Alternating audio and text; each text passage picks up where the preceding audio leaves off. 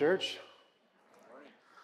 So, for the uh, past several weeks, the Rector Search team has been reviewing dozens of sermons from applicants uh, and rigorously evaluating them on their quality.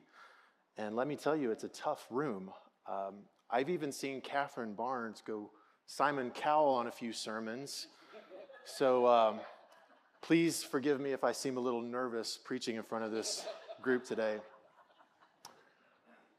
When I turned 16, my parents bought me my first car, and uh, this is a picture of it.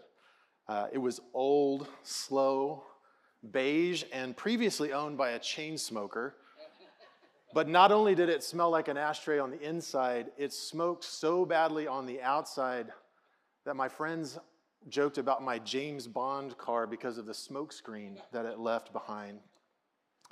Now, the car that I wanted was this tricked out 500 horsepower Camaro Z28 down the road that was for sale. Yep, that's 16 year old me. And uh, it was completely rusted out, but it was the fastest car in town. As you can see, it had a lightning bolt painted on the side to prove it. And so I saved every single penny that I made from my job at Little Caesars Pizza until I had just enough money to buy it for myself. In fact, when I uh, got the keys from the seller and pulled out onto the street, it was only then that I realized that I didn't have any money left over for gas, and the tank was completely empty. Uh, later that year, I was giving a couple of buddies of mine a ride home from a high school Bible study, of all things. And after dropping off my first friend, who would go on to become a pastor in Flower Mound, uh, my other friend, who would go on to become a police officer in Arlington, uh, looked over at me and said, Now, show me what this thing can really do. Well, it wasn't long before I uh, blew past a police car at 96 miles per hour in a 30 mile per hour zone. And when I looked in my rearview mirror and I saw the officer doing a UE in the middle of the road with sirens and lights blaring, uh, the thrill immediately turned to panic, and instead of pulling over, I fled. Yeah.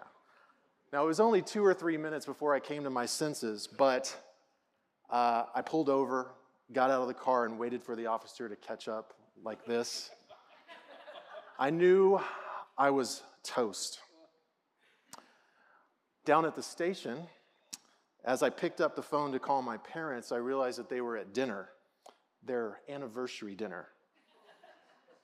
As soon as I picked, as soon as my dad picked up the phone, I bursted into tears. Uh, they had to cancel their plans to come bail out their oldest son. Happy anniversary. Uh, but my dad, uh, he didn't yell at me. He didn't even say a cross word to me. Uh, there were big fines to pay, and my dad sold my precious Camaro without even telling me. I just came home from school one day and it was gone. But what could I say? I mean, uh, he, he had my good in mind. And in the end, my dad showed me justice and mercy both at the same time, motivated by his love and a desire for my good. So I tell you the story as a picture of justice and mercy as exhibited by my father but how does justice and mercy work with our Heavenly Father? That's the topic of today. And then we'll end with maybe a few ways that we can put these two virtues to practice in everyday life. So, uh, this is a huge topic justice, mercy, and love, perennial topics, right? I'm going to just try to focus on four takeaways. One, it's harder to reconcile mercy and justice than you might think. There's more to biblical mercy and justice than the popular notion of these terms. Love is central to a Christian understanding of these two, and the cross of Christ is ultimately where mercy and justice are harmonized. First, it's harder to reconcile mercy and justice than it may seem. Now, typically, when we think of God's attributes, uh, we, th- we see them as an unbroken string of uh, complementary values. So, in other words, we don't see any conflict between God's love, wisdom, eternality, his perfection, and so on. And in the ordinary course of living the Christian life, prayer, worship, Bible study, we think it's obvious that God is both merciful and just. So, what's the problem? Uh, Exodus 34, uh, this is where God passes before Moses on Mount Sinai, and he proclaims about himself the Lord, the Lord, a God merciful and gracious, slow to anger, and abounding in steadfast love, forgiving iniquity, transgression, and sin, but who will by no means clear the guilty. Here, God describes himself as merciful, gracious, forgiving, but will by no means clear the guilty. So, God is merciful and just, case closed, right? But a, upon deeper reflection of a verse like this, you, you have to ask how does that work, though? It's not so easy. In our Old Testament reading from this morning, we have in Jonah uh, another idiot who, instead of a Camaro, uses a ship to flee his pursuer. And by the way, thank you, Morgan, for an unbelievable reading of that. I felt like I was listening to an audiobook or something this morning. Um, but yeah, he's trying to flee God. And for those of you who remember the last time I was able to preach, uh, this is a story that starts with a downward ascent. God tells Jonah to arise and go to Nineveh, but instead, Jonah flees by going down to Joppa to hide down in the bottom of a ship, down into the depths of the sea, and down into the belly of the well until he repents, is thrust up and out into the light of God's will to preach repentance and salvation to Nineveh. As Morgan read, though, however, when Nineveh actually repents, does the very thing that, Joseph, uh, that Jonah preached to them, he gets upset, essentially pitting God's mercy and justice against each other. And God asks Jonah, Are you right to be so angry?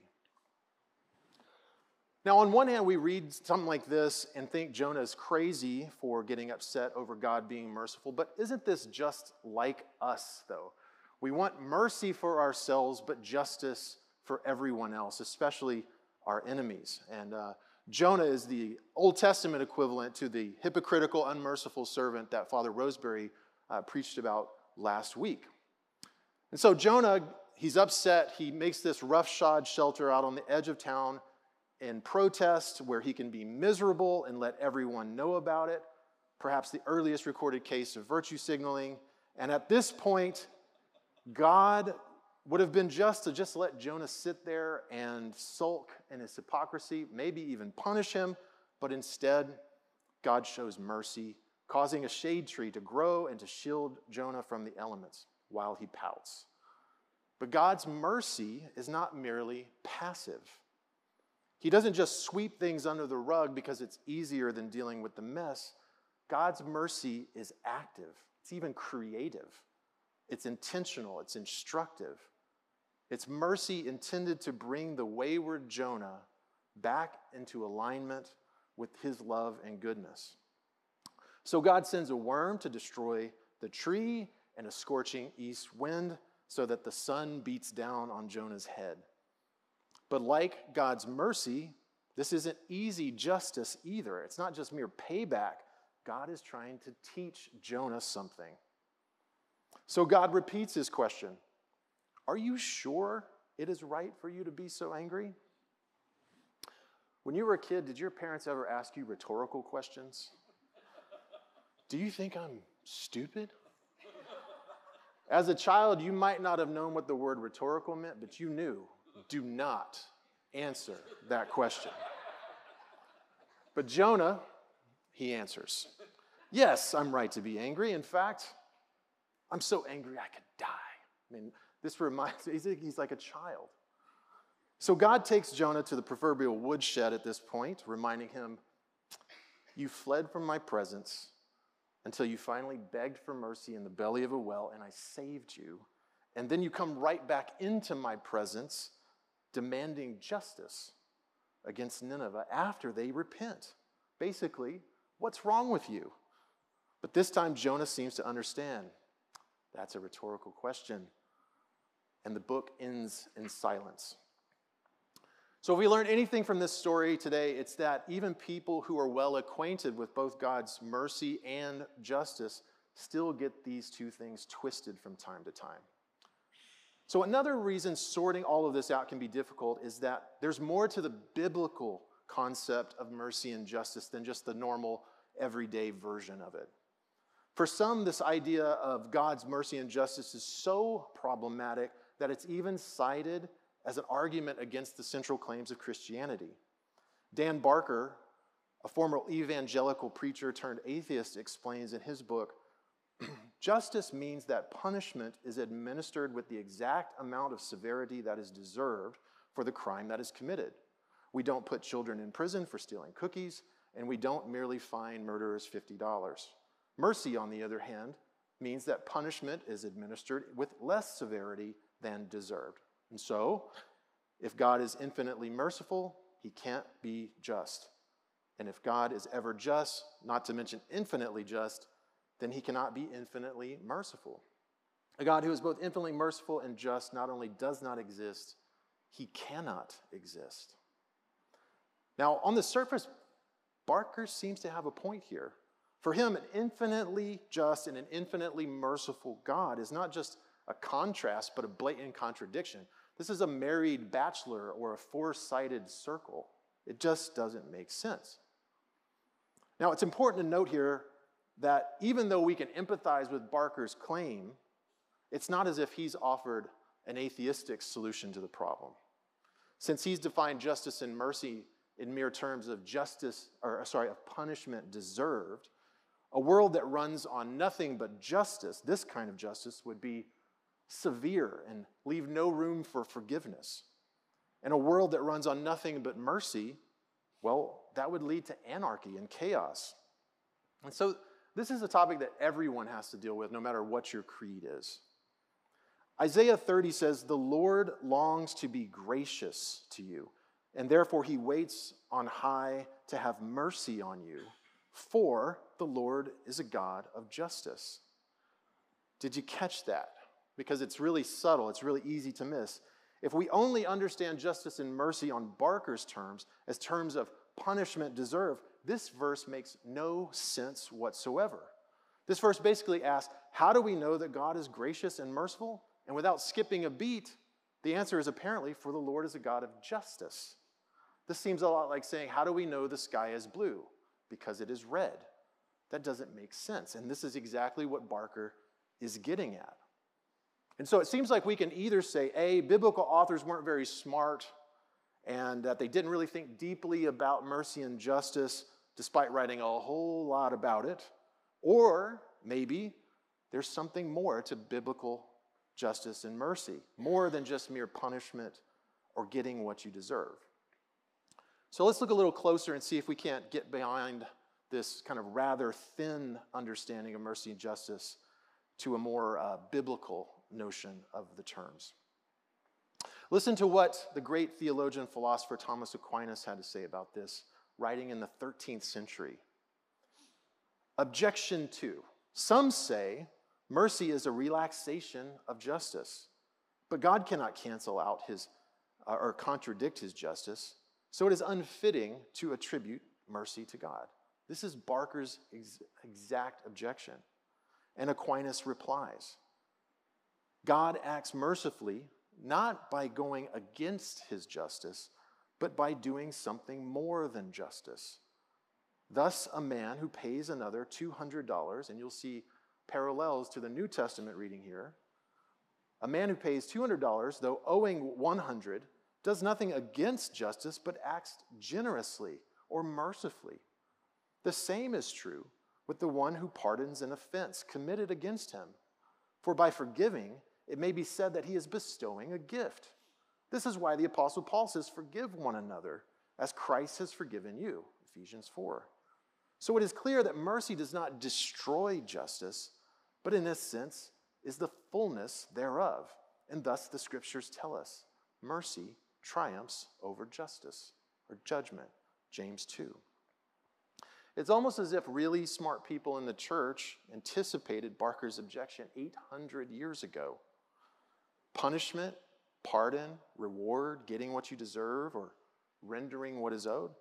Now, all these things are part of justice and mercy, but Again, the biblical notion is much richer than any single aspect on its own. Let's consider the fact that mercy doesn't even make sense without justice. Because we have to ask, why do we need mercy in the first place? Well, because something went wrong. Something needs to be corrected. Something needs to be justified. So, in some sense, mercy depends on justice. Then again, without God's merciful act of creating and continually sustaining every atom in our being, we could never even be recipients of God's justice because we wouldn't even exist. So, in some way, justice depends on mercy. And we have a real chicken and egg scenario here. But the point is, is that mercy and justice somehow work together. What else do the scriptures say about mercy and justice? Psalms 146 says, Blessed is he whose hope is in the Lord his God, who ex- executes justice for the oppressed, who gives food to the hungry.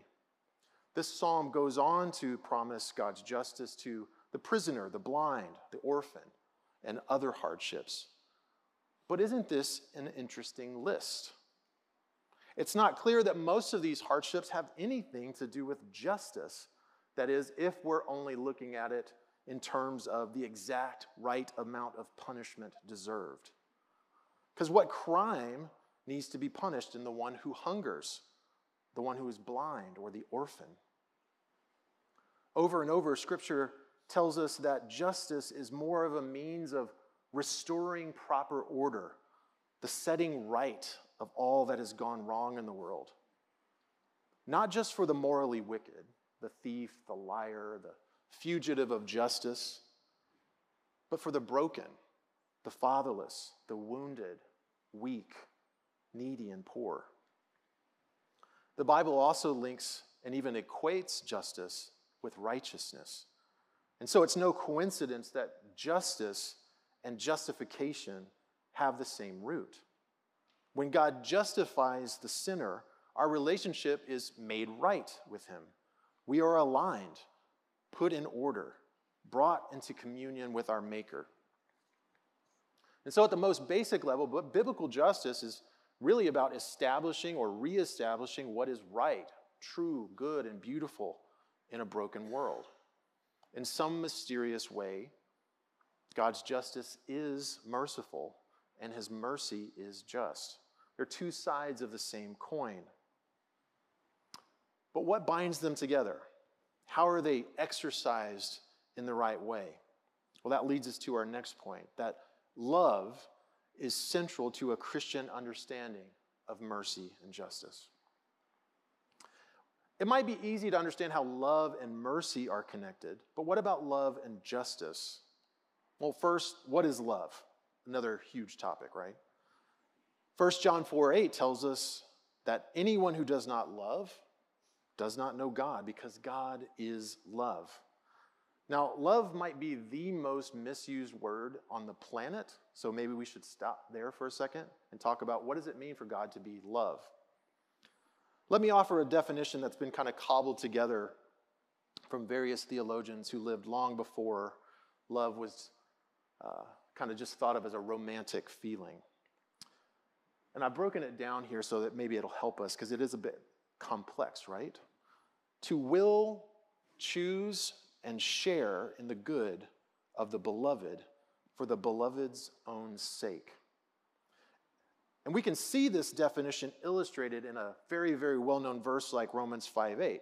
God demonstrates his love for us in that even while we were yet sinners, Christ died for us.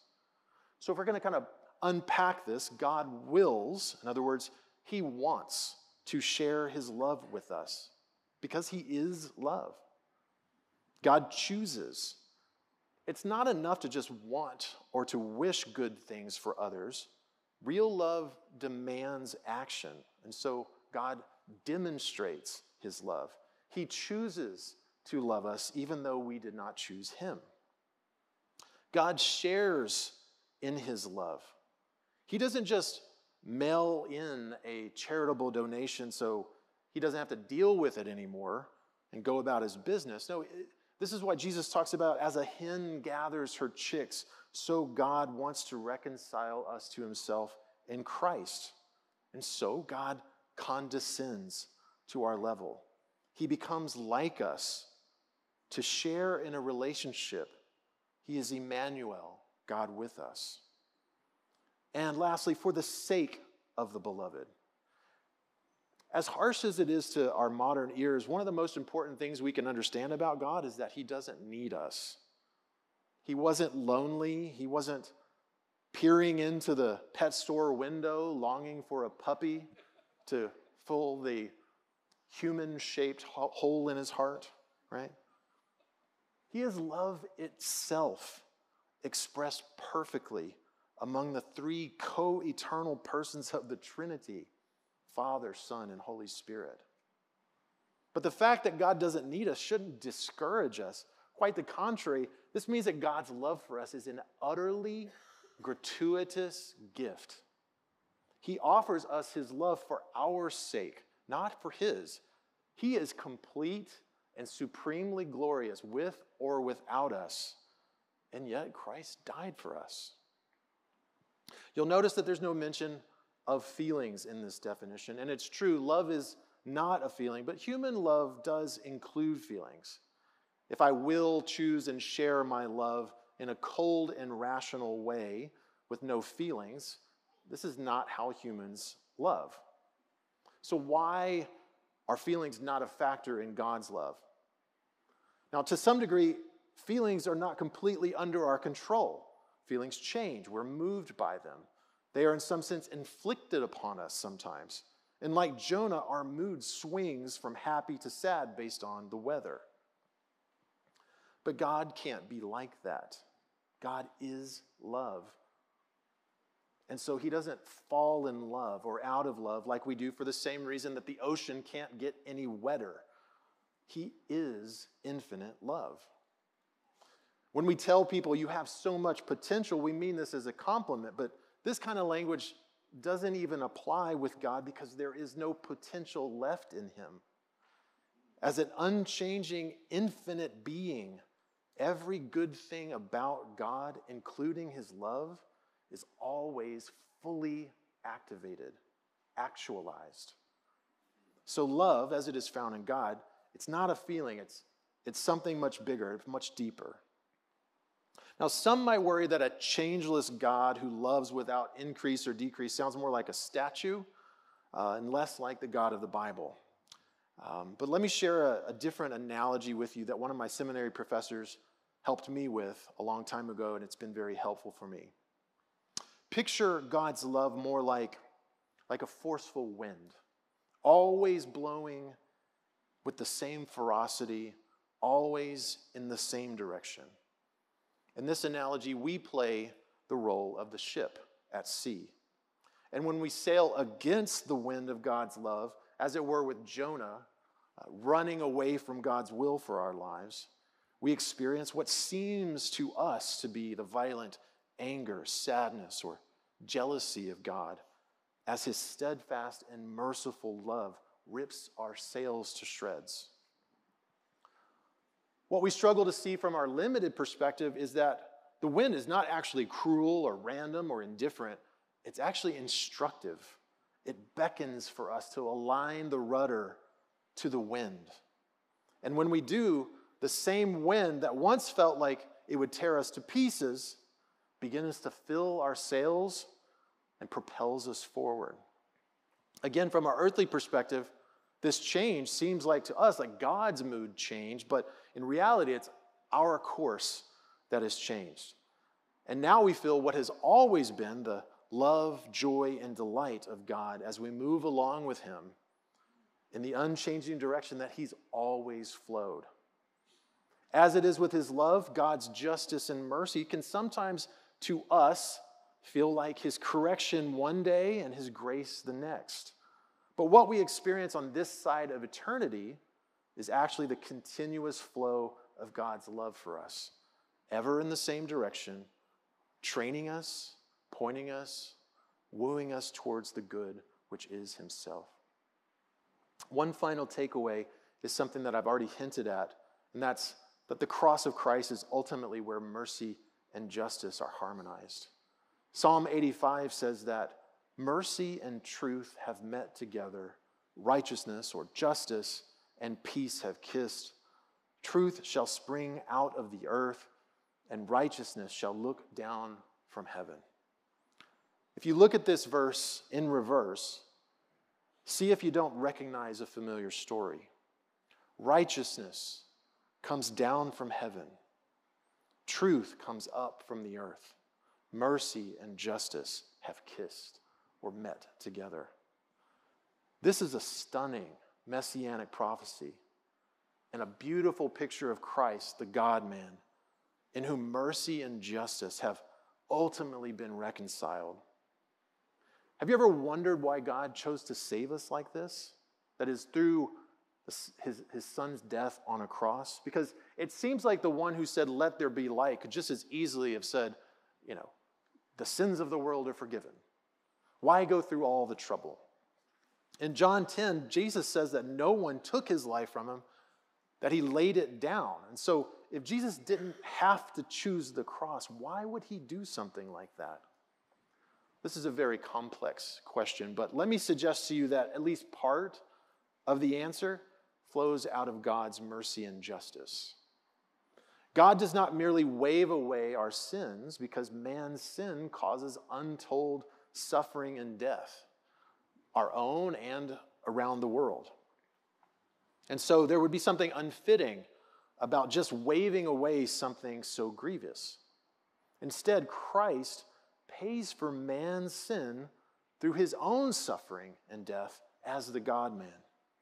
Our debt is paid in full, and so the cross fits with God's justice. The cross also fits with God's mercy because we owed a debt that we, we couldn't possibly have paid.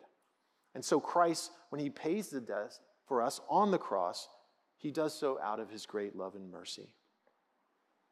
The cross is God's great demonstration to us that mercy is not opposed to justice. The two are not contraries. Mercy doesn't contradict justice, it fulfills it and surpasses it. Both are grounded and motivated by God's great love for us that seeks to reconcile us to Himself. In closing, practically speaking, how can we better be how can we be better agents of both mercy and justice in the world? And here we'll also look to Jesus. In John 8, Jesus comes to the aid of the woman caught in the act of adultery, which is the scene you see in the painting here. He famously tells her bloodthirsty accusers, He who is without sin cast the first stone. And then he bends down and writes something in the sand that causes them all to walk away, cut to the heart with conviction. And then Jesus turns to the woman and he says that he doesn't condemn her and to go and sin no more. And so, what we have here is a concise master class on how to be agents of mercy and justice in the world. Jesus defends the woman, he forgives her. And then that's not where it ends. He points her towards justice, towards aligning herself with God's love and goodness. Notice that the proud Pharisees, when they encounter the love of Jesus, he rips their cells to shreds. But when the same love meets the humility of a broken woman, her life already in shreds, she lets go of the rudder that has brought her to where she is, and then she is filled and lifted and sent. One final observation our tendency is to read a story like this and see ourselves only in the role of the woman and in our most presumptuous moments, we might even think of ourselves in the role of Christ, who comes to the woman's defense and restores the broken. But it seems to me that everyone reads this story and thinks, Take that, Pharisees. Because it's never even occurred to us that uh, we may have more in common with the self righteous mob that was ready to stone this woman. Because all we concerned about is exact punishment and not restoration. And so, biblical mercy and justice are not in conflict, but but they are in some sort of beautiful dance between two complementary partners that move in unison to the song of God's love. What does the Lord require? To do justice, love mercy, and to walk humbly with our God. Dear Lord, I pray that um, your Spirit would prick our hearts and teach us how to be agents of mercy and justice in the world. This we pray. Jesus' name, amen.